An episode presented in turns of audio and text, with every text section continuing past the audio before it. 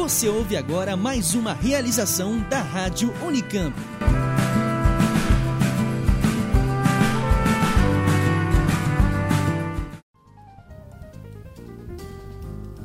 Olá, eu sou Eric Nardini e este é o primeiro programa Oxigênio de 2017. O nosso segundo ano no ar começa com esta que é a edição número 32. E eu sou Sara Schmidt. Ouça agora novidades de pesquisas, curiosidades, história e muito mais sobre o universo da ciência e tecnologia.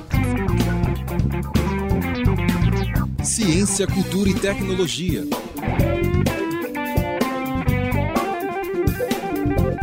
Começa agora Oxigênio, uma produção do LabJOR e da Web Rádio Unicamp.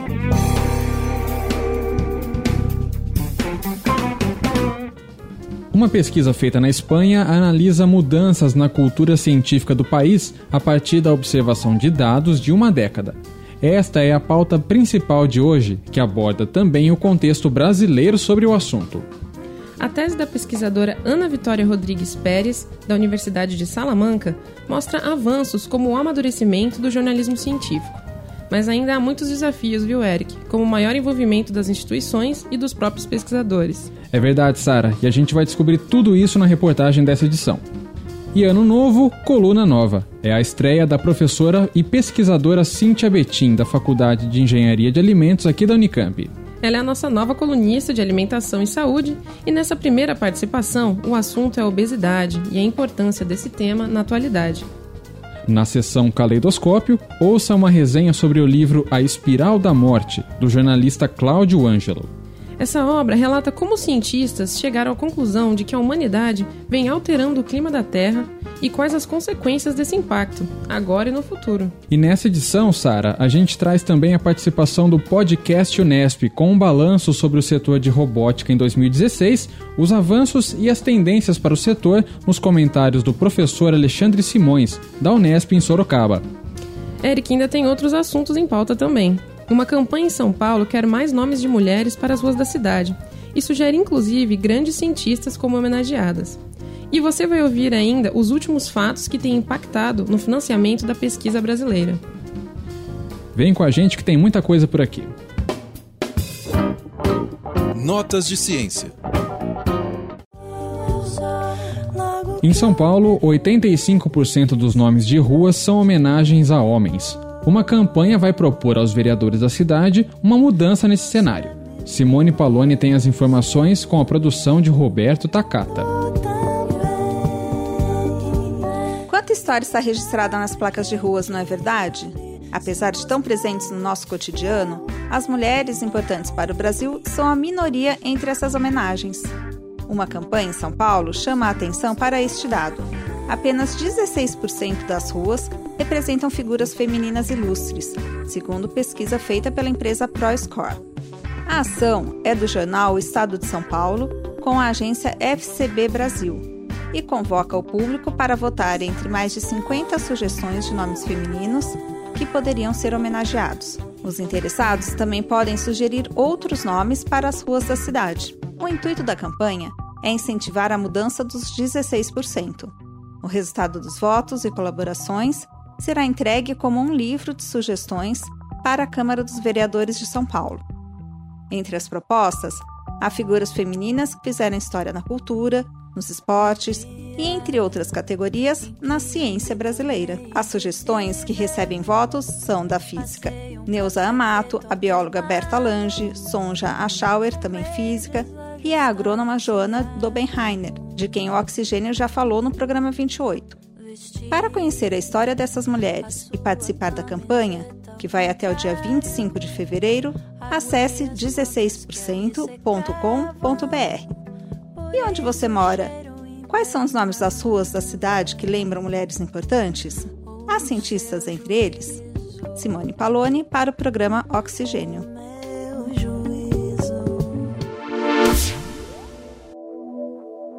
O financiamento para a pesquisa brasileira tem sofrido uma série de reveses. A Simone Paloni explica os fatos recentes e as reações públicas ao assunto nesta produção de Eric Nardini. 2017 começou bastante temerário para o universo da ciência e tecnologia. Isso porque, no final de 2016, o governo federal colocou o orçamento de 1 bilhão e 700 milhões de reais destinado à ciência em um arcabouço desconhecido chamado de Fonte 900, uma espécie de conta em que o dinheiro fica virtualmente inacessível para a utilização e continuidade dos programas de CIT.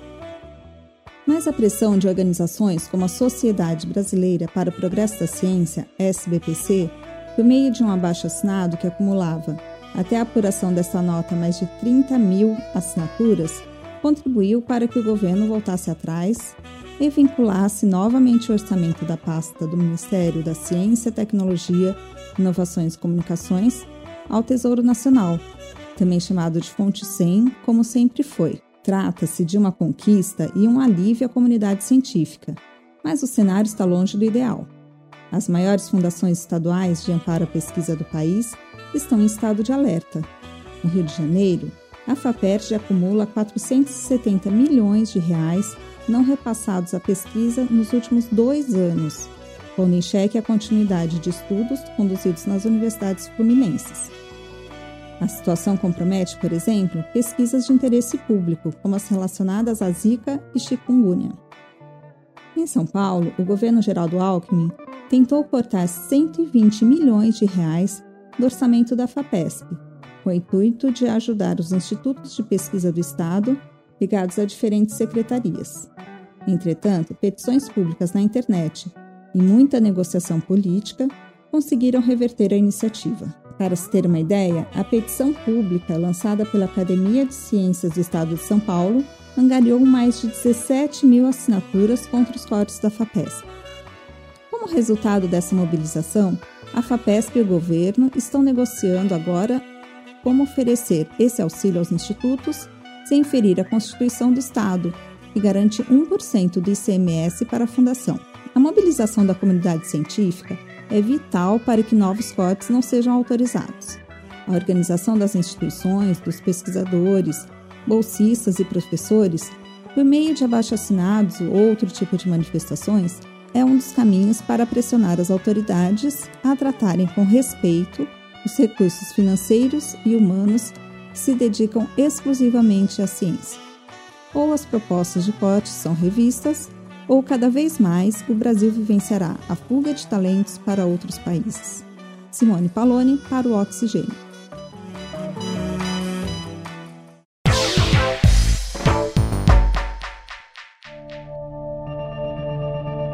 A força da ciência e tecnologia dos países está ligada a diversos fatores, entre eles a cultura científica, ou seja, os conhecimentos, práticas e valores de uma sociedade a respeito do sistema científico. A reportagem é de Patrícia Santos.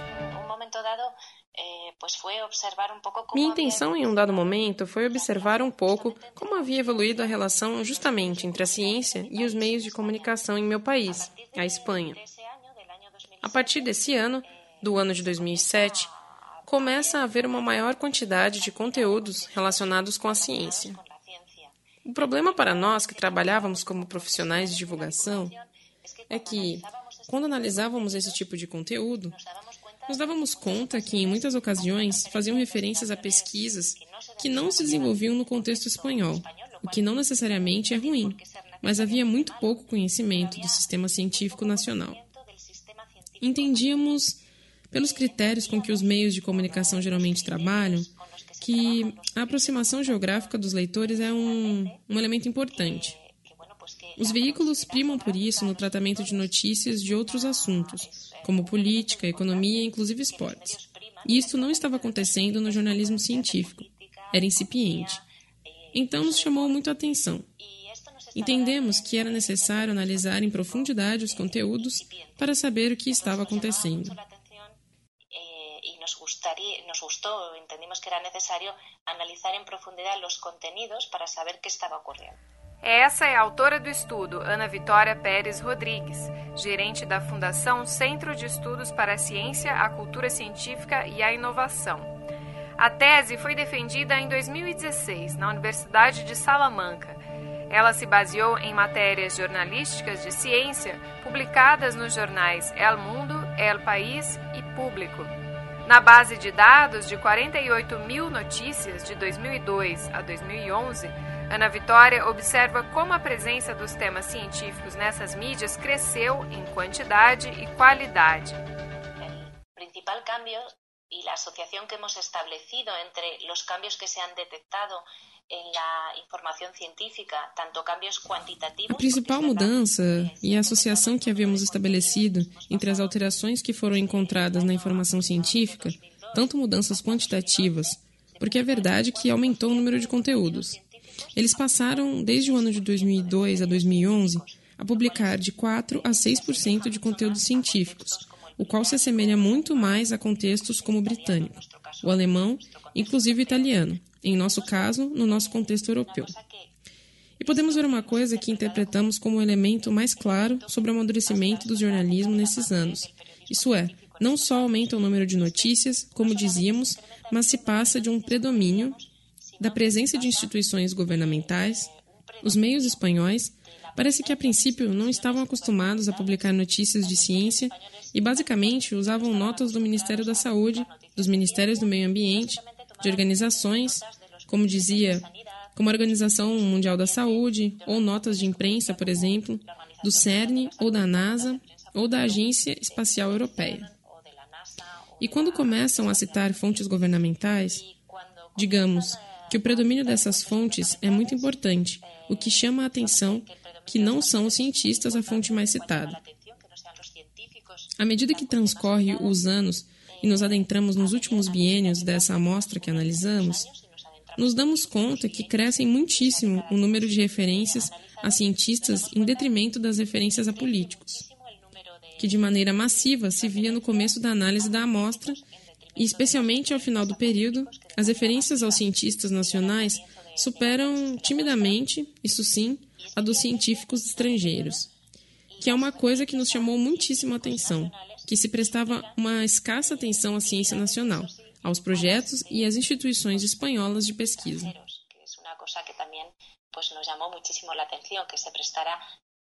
Nos chamou muitíssimo a à ciência nacional, a los proyectos e a, las instituciones españolas de investigación. Com o passar dos anos, foi possível observar que os jornalistas e as mídias adquiriram mais conhecimento sobre como funciona o Sistema Nacional de Pesquisa eles passaram a incluir pesquisadores para comentar as notícias, por exemplo, práticas que se vêem em outras áreas, como a economia, o esporte.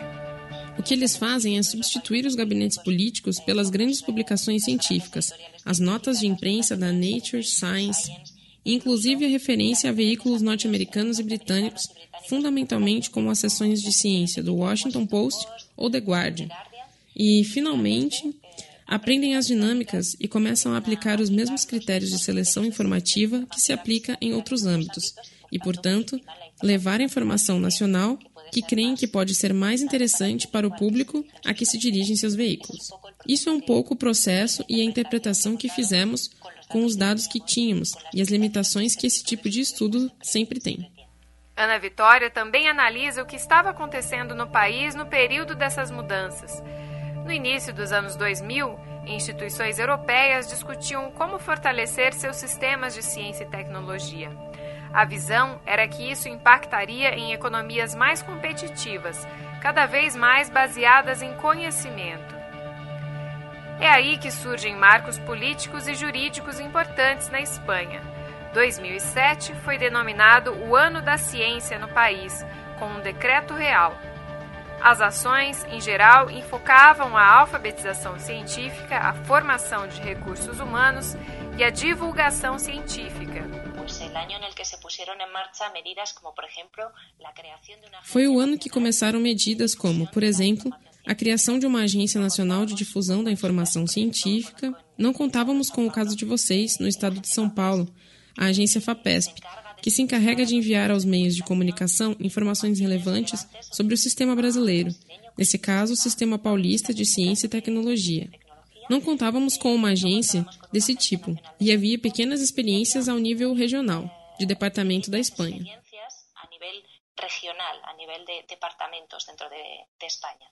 Foram criadas também as unidades de cultura científica e inovação. Elas são ligadas a instituições de pesquisa, têm o papel de difundir o conhecimento gerado nesses centros, formar pessoas para a divulgação e gerar pesquisa sobre ciência e sociedade. Eh, Outro meio importante foi o incentivo que se deu à proclamação ao próprio ano da ciência, criando a rede de cidades da ciência. Isso ajudou os governos locais a se envolverem nessas tarefas de difusão. E, bom, se apoiou muitíssimo a museologia científica. Nesse sentido, digamos, foi um conjunto de medidas que contemplava a implicação de todos os setores sociais que tenham, de alguma maneira, mais ou menos, contato com o sistema científico, e a imprensa também, claro. Todas essas medidas não somente tratavam de criar as condições jurídicas, legais do marco administrativo necessárias, mas muitas delas estavam acompanhadas de financiamento importante. O professor Wilson da Costa Bueno faz um paralelo com o caso do Brasil. Com anos de experiência tanto na pesquisa sobre jornalismo científico quanto na prática, ele observa evoluções nos últimos anos. A gente tem realmente sentido essa evolução, né, é, por vários motivos. Eu diria que o principal é a, a emergência de uma série de temas relevantes, né, como mudanças climáticas, os ligados à temática ambiental, etc., ou clonagem. Nós temos uma série de, de grandes temas que despertaram a atenção da mídia e que necessariamente aumentaram, houve um incremento importante da cobertura de ciência, tecnologia e inovação na mídia brasileira.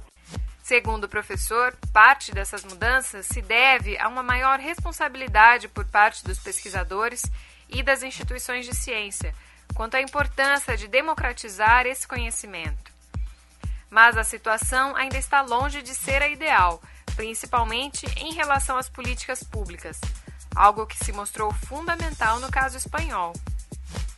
Eu acho que estamos muito longe das nossas necessidades e cada vez que você percebe governos uh, de alguma forma interferindo na, na, no próprios recursos destinados à ciência, tecnologia e inovação, a gente percebe que, como um todo, não é nem necessariamente só a divulgação científica, como um todo, esse olhar para a importância estratégica da ciência, tecnologia e inovação, no Brasil ainda não ganhou força. Isso acontece no governo federal, acontece aqui no governo estadual. Você vê todo esse entreveiro entre o governo Alckmin e a própria FAPESP, por exemplo. Eu acho que não há ainda uma consciência, é, nenhuma uma visão uh, positiva dos governantes com respeito à ciência, tecnologia e inovação.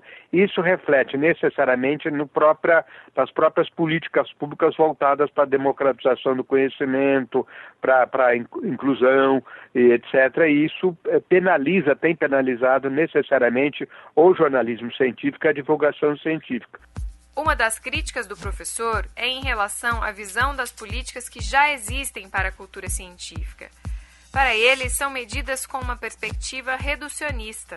É, por exemplo, quando houve um edital para incentivar essa circulação de informações da ciência, tecnologia e inovação, é, na verdade se dava prioridade a, a docentes titulares que tinham um, belíssimo currículo Lattes e que necessariamente uh, pensam a divulgação a partir da comunicação científica, uh, junto aos pares uma, uma, eu diria, uma divulgação mais elitista e não contemplando necessariamente o cidadão comum. Se a gente olhar quem é que ganhou, ganhava as verbas para fazer o trabalho, eram basicamente pesquisadores que faziam um trabalho muito mais fechados e não necessariamente voltado para a maioria da população. Há uma confusão que se estabelece no governo, na FAPESP, entre a divulgação e o jornalismo científico e a comunicação científica. Há uma visão muito elitista da divulgação científica e por isso os recursos e os incentivos acabam contemplando não jornalistas, não uh, professores que trabalham com a divulgação científica, etc. Nós temos muito a avançar nesse sentido. Quanto à relação entre pesquisadores e jornalistas, há avanços, mas também há muito a ser feito na análise de Bueno. Nós temos hoje uma massa crítica na área de divulgação científica, seja de jornalistas, seja de divulgadores formados em outras áreas, com uma, uma massa crítica importante. Nós temos inúmeros jornalistas que se especializaram, que fizeram cursos de pós-graduação, que estão fazendo, né, a, a, própria contribuição do LabJOR, de algumas universidades que se dedicam a isso, a USP, a UMESP, a Universidade Federal de Santa Catarina, a Universidade Federal da Bahia, eu acho que já não é muito razoável admitir que a divulgação científica não tem uma massa crítica na imprensa, ela tem uma boa massa crítica e a gente tem jornalistas é, é, com competência para fazer esse trabalho. Né? Acho que ainda é uma, um momento importante de transição. O professor alerta que essa divulgação não pode ser feita sem uma visão crítica do sistema científico. Eu citaria setores como o agroquímico, as farmacêuticas, a biotecnologia, onde há uma, uma, uma, uma uma atuação agressiva de divulgação de notícias, eu diria, pretensamente científicas, em que, confessadamente, existem por trás subjacentes interesses meramente empresariais. Eu acho que a Ana Vitória não tratou muito disso, aliás, a própria literatura brasileira trata pouco disso. O que eu queria sempre chamar a atenção é essa ideia de que o incremento da divulgação científica tem que ser feito ah, necessariamente acompanhando um balanço da importância da ciência, tecnologia e processo de inovação no Brasil, não necessariamente a reboque da noticiária internacional, e atenção para os interesses extracientíficos que podem estar contaminando a divulgação científica. É natural que isso aconteça, mas a gente tem que estar atento para evitar que eh, essas informações sejam necessariamente contaminadas por interesses empresariais, econômicos, políticos, ideológicos. Né?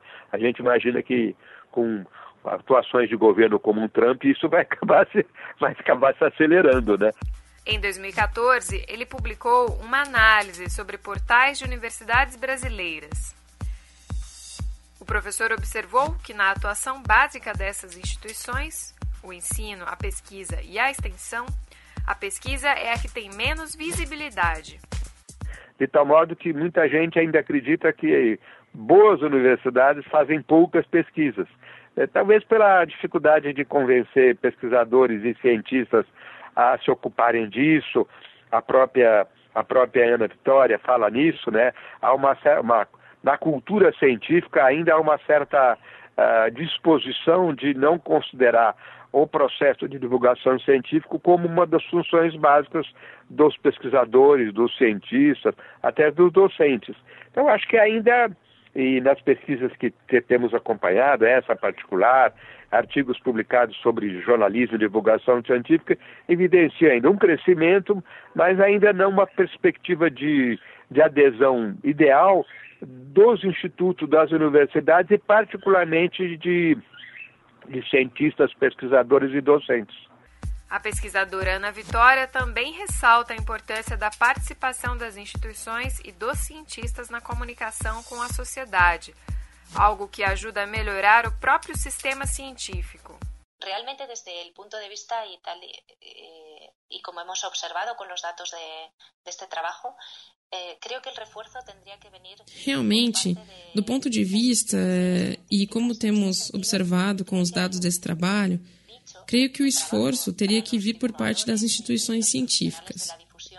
Nesse sentido, eu creio que há um nicho, um nicho de trabalho para os divulgadores e os profissionais da difusão que consistem não só em mudar a atitude do público para a ciência, como mudar também, de alguma maneira, ou intervir, melhorar a atitude dos próprios pesquisadores para as tarefas de difusão e de contato entre o sistema científico e a sociedade.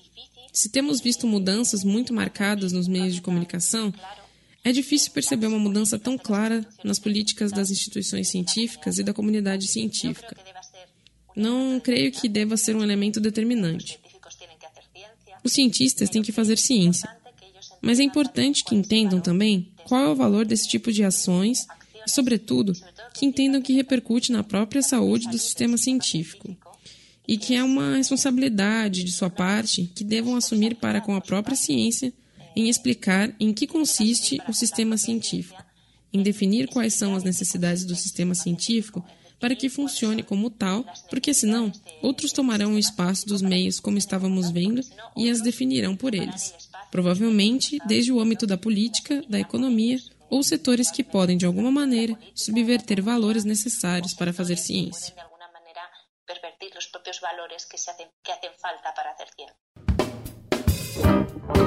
Reportagem. Além de matérias exclusivas, o programa Oxigênio seleciona conteúdos de outros podcasts e web rádios para você. Dessa vez, saiba mais sobre o universo da robótica. Os drones estão mais populares, os robôs mais sofisticados e as impressoras 3D mais acessíveis. Esses são alguns dos destaques do setor em 2016. A matéria é do podcast Unesp, uma produção da Universidade Estadual Paulista. Podcast Unesp. O podcast Unesp, em parceria com o curso de Engenharia e Controle e Automação da Unesp em Sorocaba, elabora semanalmente informativos sobre as novidades do universo nacional e internacional da robótica e busca aproximar os ouvintes desta área do conhecimento.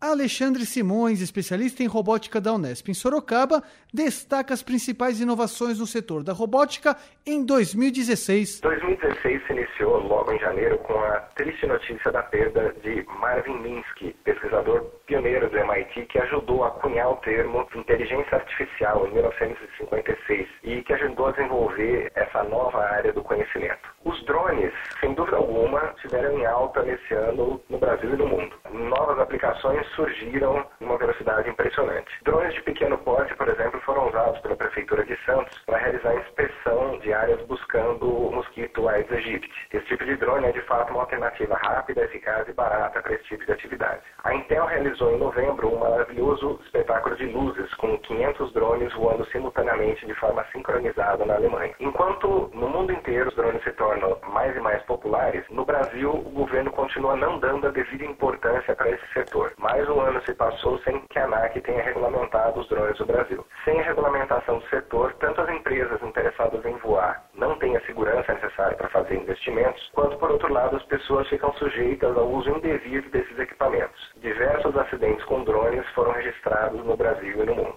Em 2016 a gente viu mais alguns capítulos da grande corrida entre corporações gigantes para estabelecer quais serão os padrões de hardware e software para robótica e para inteligência artificial nos próximos anos. Com relação às plataformas de software, a Google, por exemplo, anunciou a disponibilização gratuita de sua biblioteca de SLAM, voltada para realizar localização e mapeamento simultâneo de robôs. Desenvolver software de SLAM é uma tarefa obrigatória para todos aqueles que querem desenvolver alguma coisa com robôs móveis. E interessa, é claro, para a Google que os futuros desenvolvimentos de robôs sejam feitos sob as suas plataformas. A Tesla Motors anunciou a abertura de um ginásio virtual para treinamento de robôs. A ideia é fornecer um arcabouço onde programadores possam desenvolver e comparar seus programas para melhorar o desempenho de máquinas utilizando técnicas de aprendizado de máquinas.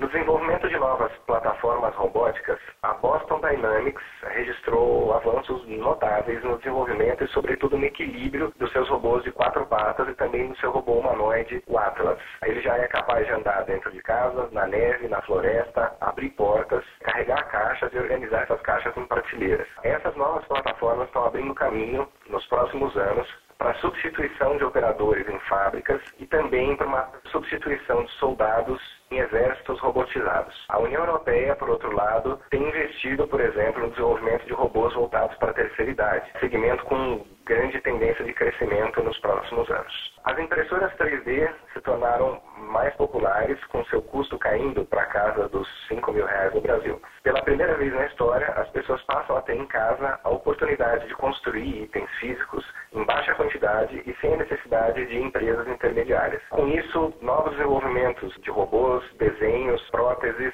similares foram registrados com essa tecnologia no mundo inteiro. Simões sinaliza os acontecimentos do setor no Brasil. No Brasil, novos itens com tecnologias derivadas da robótica têm sido desenvolvidas principalmente junto às universidades. Uma delas é uma cadeira de rodas robotizada desenvolvida por pesquisadores da Unicamp com o suporte da FINEP. Atividades de divulgação científica como a Mostra Nacional de Robótica e a Olimpíada Brasileira de Robótica bateram recorde de participantes. A OBR, com mais de 111 mil participantes em todo o país, se tornou uma das maiores ações de popularização da robótica em todo o planeta, o que projeta um futuro mais inclusivo para o nosso país, onde os jovens possam se relacionar mais e melhor com a engenharia e com as novas tecnologias de ponta. Renato Coelho de São Paulo para o Pod Robótico Unesp. Podcast Unesp.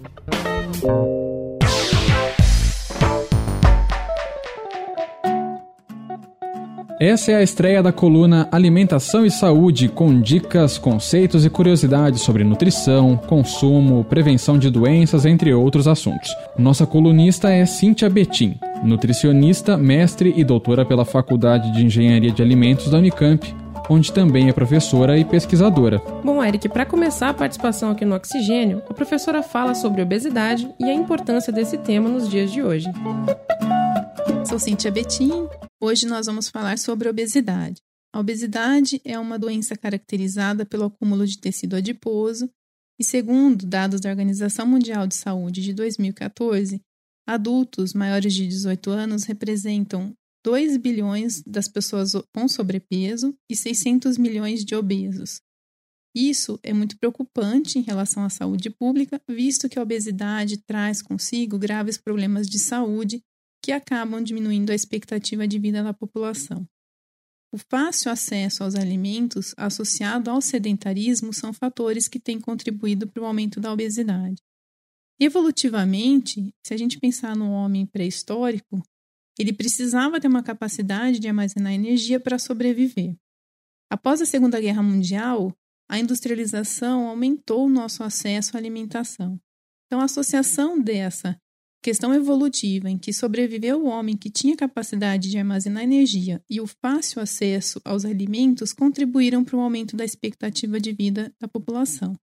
Porém, hoje, esses fatores têm contribuído de forma a diminuir a nossa expectativa de vida principalmente por conta da obesidade.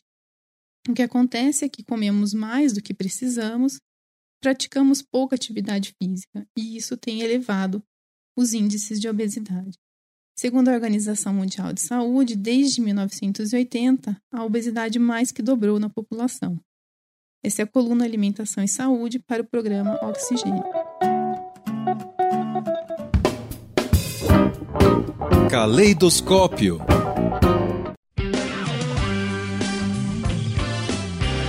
O livro A Espiral da Morte aborda o entendimento da ciência a respeito das mudanças no clima do planeta de até 800 mil anos atrás. A obra do jornalista Cláudio Ângelo vai além de descrever os fatos sobre as condições climáticas. É um chamado para a ação. Confira esta produção de Roberto Takata com a locução de Patrícia Santos. Antigamente, se perdêssemos muito gelo no verão, uma sequência de invernos frios seria capaz de repô-lo mas hoje não fica frio mais, então essa reposição está mais difícil. Muitas coisas conspiram para levar o gelo marinho embora. Há alguns anos eu criei essa metáfora de espiral da morte. Acho que ela ainda é adequada. Assim disse o cientista americano Mark Cerise ao jornalista Cláudio Ângelo. Esse processo descreve a amplificação do conjunto de efeitos sobre a dinâmica do gelo na região ártica, aqueles efeitos causados pelas variações naturais do clima e as alterações provocadas pelas ações humanas, em especial a emissão dos gases de efeito estufa e a derrubada de áreas verdes. O processo, explicado pelo cientista americano, dá o título do livro A Espiral da Morte. Na obra, Cláudio Ângelo desvela como a comunidade científica chegou à conclusão de que a humanidade vem alterando o clima e quais as possíveis consequências futuras. E mais do que isso, as consequências dessas mudanças que já podemos sentir. Lançado em 2016 pela Companhia das Letras, o livro se baseia na experiência do jornalista em várias visitas aos polos Norte e Sul, acompanhando em loco os trabalhos dos pesquisadores. São análises das condições climáticas do passado tão remoto quanto 800 mil anos atrás, um tempo que ficou registrado nas bolhas de ar aprisionadas no gelo permanente nas geleiras da Groenlândia e da Antártica. Os níveis atuais são de mais de 400 partes por milhão, isto é, 400 moléculas de gás carbônico a cada milhão de moléculas na atmosfera. Isso são mais de 30% acima de qualquer outro pico de concentração do gás nos últimos 650 mil anos. Logo antes da Revolução Industrial, por volta do ano 1760, o nível de CO2 era de 280 partes por milhão. Desde então, o nível médio anual tem feito apenas subir. As temperaturas médias também podem ser lidas nessas bolhas sob a forma de variação na fração de isótopos de oxigênio. Ou seja, quanto maiores as temperaturas, maiores as concentrações dos isótopos mais pesados. E ao longo do tempo, as temperaturas têm acompanhado bem de perto a variação do teor de gás carbônico no ar. A pesquisa brasileira também é retratada no estudo dos registros de formações rochosas em cavernas, como estalactites e estalagmites, aquelas protuberâncias calcárias em forma de estaca que se formam no teto e no chão das cavernas. Assim como os gelos polares, elas também registram na forma de isótopos as variações de temperatura e também a variação da precipitação na espessura de seus anéis de crescimento similares às das árvores. Ou seja, em períodos mais secos, eles quase não acumulam novos sedimentos, formando anéis mais delgados. A história extraída das estalactites é basicamente a mesma observada nas bolhas de ar congeladas. O Programa Antártico Brasileiro, claro, também se faz presente. Os altos e baixos da presença da ciência nacional no continente gelado é descrito em detalhes a relação de amor e ódio entre os cientistas civis e o pessoal militar de apoio, bem como os dilemas enfrentados com a destruição da base Comandante Ferraz em um incêndio em 2012. O episódio foi reconstituído em minúcias, a partir de entrevistas diretas com os envolvidos e os registros no inquérito oficial.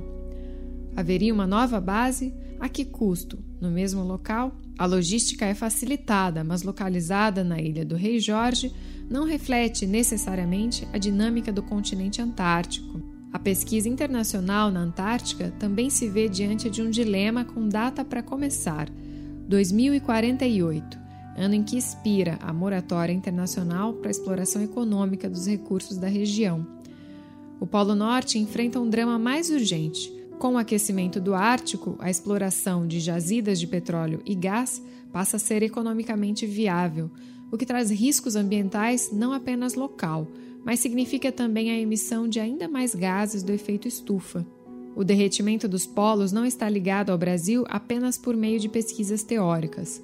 As consequências das mudanças climáticas já estão presentes, alterando padrões de chuva, com prejuízos para a segurança hídrica, e não apenas de energia elétrica, já que nossa matriz é em grande parte dependente da hidroeletricidade, mas até de água para o consumo humano. Sem falar no impacto sobre a produção agrícola, um dos principais setores de nossa economia. A elevação do nível dos mares deve afetar não apenas o nosso litoral, onde vive grande parte da nossa população, mas até o interior, principalmente bacia amazônica dentro, em grande parte poucos metros acima do nível do mar. Cláudio Ângelo observa: Tornamo-nos agentes modificadores do planeta e, num ato de narcisismo resignado, marcamos nossa ação batizando um novo período geológico, o Antropoceno. Esse é o tom do livro todo, salpicado de observações irônicas e, por vezes, como essa, mordazes.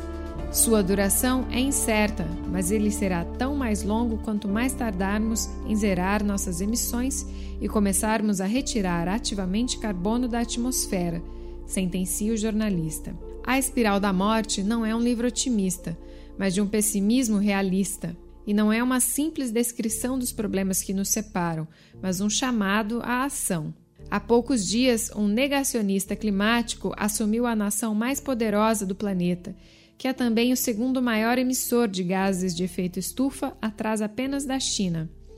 Os americanos têm um dos maiores centros de pesquisas glaciais, atmosféricas e oceanológicas do mundo, enquanto seu novo líder ameaça tirar do ar informações sobre o aquecimento global e as mudanças climáticas das páginas oficiais das agências governamentais na internet.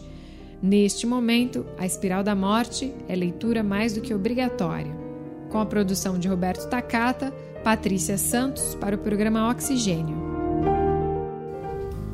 E a gente vai ficando por aqui, mas nas redes sociais você pode acompanhar as novidades do Oxigênio até a próxima edição Iraware. Acesse também o site do programa para ouvir, fazer o download e ler as transcrições das matérias.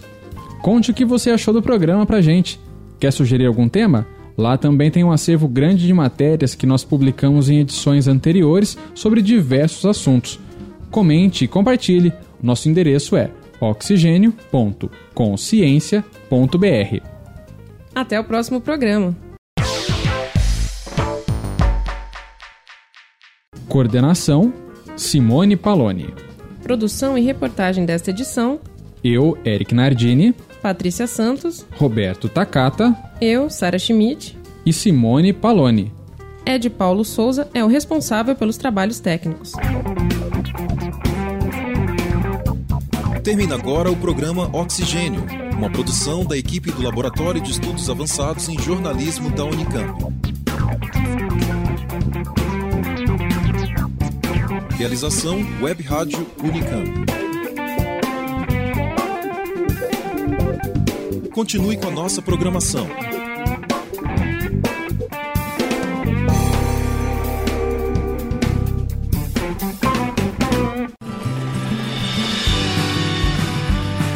Rádio Unicamp.